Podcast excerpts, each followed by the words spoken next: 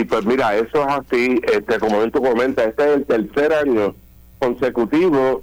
Terminamos un año, comenzamos otro con las mismas condiciones marítimas.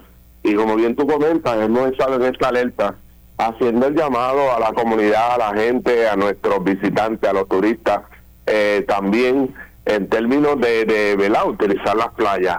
Hemos tenido varios días, son positivos, son buenos en términos del sol, ¿verdad? Pero este, este peligro potencial que hay de riesgo de corrientes marinas, pues se sigue extendiendo día a día e inclusive le estamos añadiendo eh, la situación de la utilización de, embarcaciones eh, también que puedan estar en peligro, pero a medida que van pasando los días, este, pues sigue el Servicio Nacional de Meteorología, eh, sigue el Centro Nacional de Huracanes indicándonos en las reuniones en las mañanas temprano que se hacen que este riesgo va a seguir ahí e inclusive lo siguen extendiendo donde ya el día de hoy pues tenemos eh, tres cuartas partes del área oeste comprometidas hasta Añasco, toda el área eh, norte, el litoral y prácticamente el noreste, eh, el sureste de, la isla.